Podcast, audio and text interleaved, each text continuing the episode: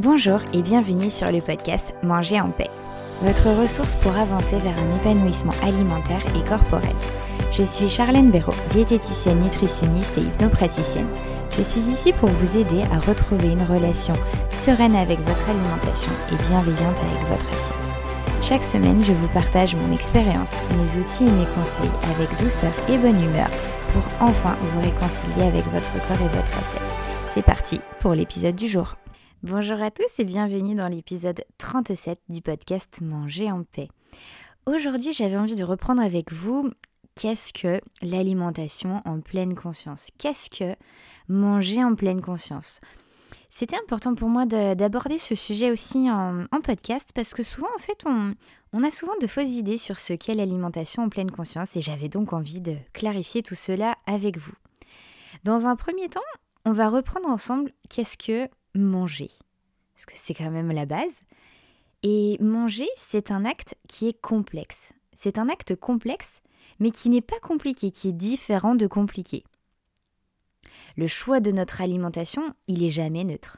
Le contenu de nos assiettes, il va déterminer en partie qui nous sommes et comment en fait nous agissons. Manger, c'est un acte complexe parce que c'est un acte biologique pour répondre à nos besoins de corps. C'est aussi un acte social forcément et culturel bien sûr et qui va en même temps faire appel à notre mémoire psycho-affective, à notre culture, à la culture de notre pays et qui va même s'ouvrir sur le monde. Donc manger reste quand même un acte beaucoup plus complexe au final qu'il y paraît à la base. Lors d'une formation, mon formateur avait identifié dans l'acte alimentaire 3 pôles et que j'avais envie de reprendre un petit peu avec vous pour justement désigner l'acte alimentaire. Il y avait en premier le pôle plaisir. C'est vrai que le plaisir alimentaire est quelque chose de très important.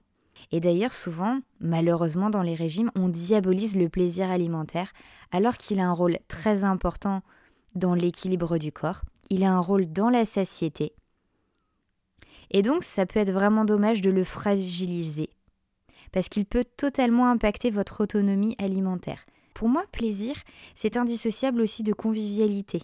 C'est quelque chose qui va ensemble. Et pour moi, l'un ne peut pas exister sans l'autre. Et en même temps, il est aussi important d'avoir quand même des repères alimentaires pour peut-être parfois intensifier cette notion de plaisir. L'autre pôle qui avait été identifié par mon formateur, c'était le pôle social, le pôle identitaire. C'est-à-dire qu'il va avoir des rituels, des règles en fonction de certaines cultures, et qui vont être justement même différentes d'une culture à une autre. L'alimentation va déterminer aussi un petit peu du coup, peut déterminer en partie notre identité. Et le dernier pôle, ce sera le pôle santé bien évidemment, qui est aussi forcément présent dans l'acte alimentaire. Historiquement, si on revenait un petit peu en arrière, les préoccupations au niveau de la santé n'ont pas toujours été les mêmes. En France notamment, on a surtout très très très longtemps valorisé en premier l'aspect gastronomique. Et en même temps, c'est aussi important de prendre en compte l'aspect santé.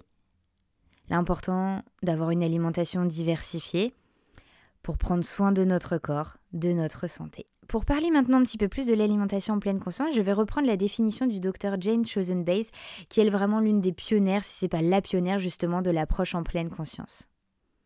Et je vais vous lire du coup sa définition. Dans l'alimentation en pleine conscience, nous ne comparons ou ne jugeons pas. Nous sommes témoins simplement de nos nombreuses sensations, pensées et émotions qui surgissent autour de l'alimentation.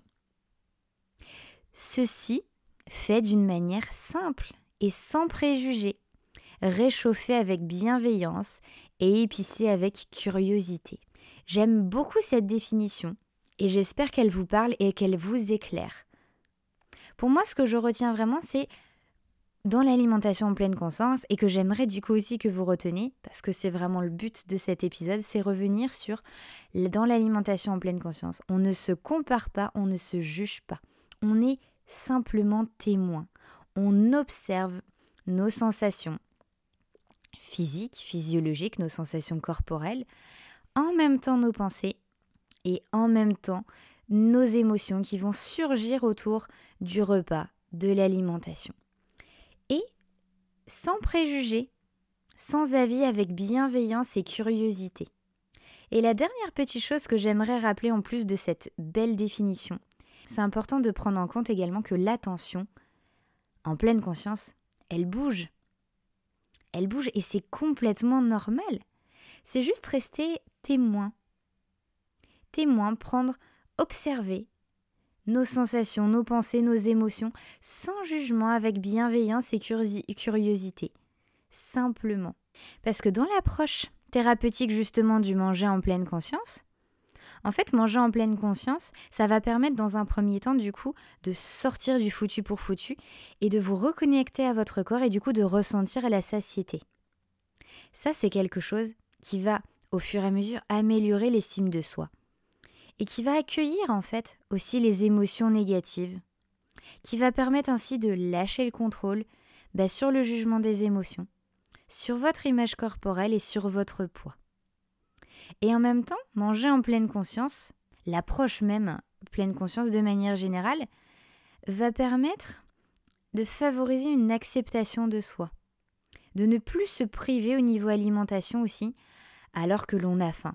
Ça va favoriser le manger avec plaisir, et ainsi ça va favoriser la reconnexion à vos signaux internes corporels, la faim, la satiété, et ça va permettre de diminuer la culpabilité, et donc, de nouveau, d'améliorer encore plus l'estime de soi, l'accueil des émotions, de lâcher le contrôle, de lâcher, de prendre du recul sur ce foutu pour foutu, de ressentir plus la satiété et de s'aimer davantage, en fait, tout simplement.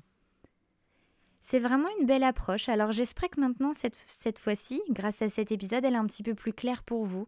Voilà, je vous souhaite une très belle journée, une très belle soirée et je vous dis à lundi prochain pour un nouvel épisode.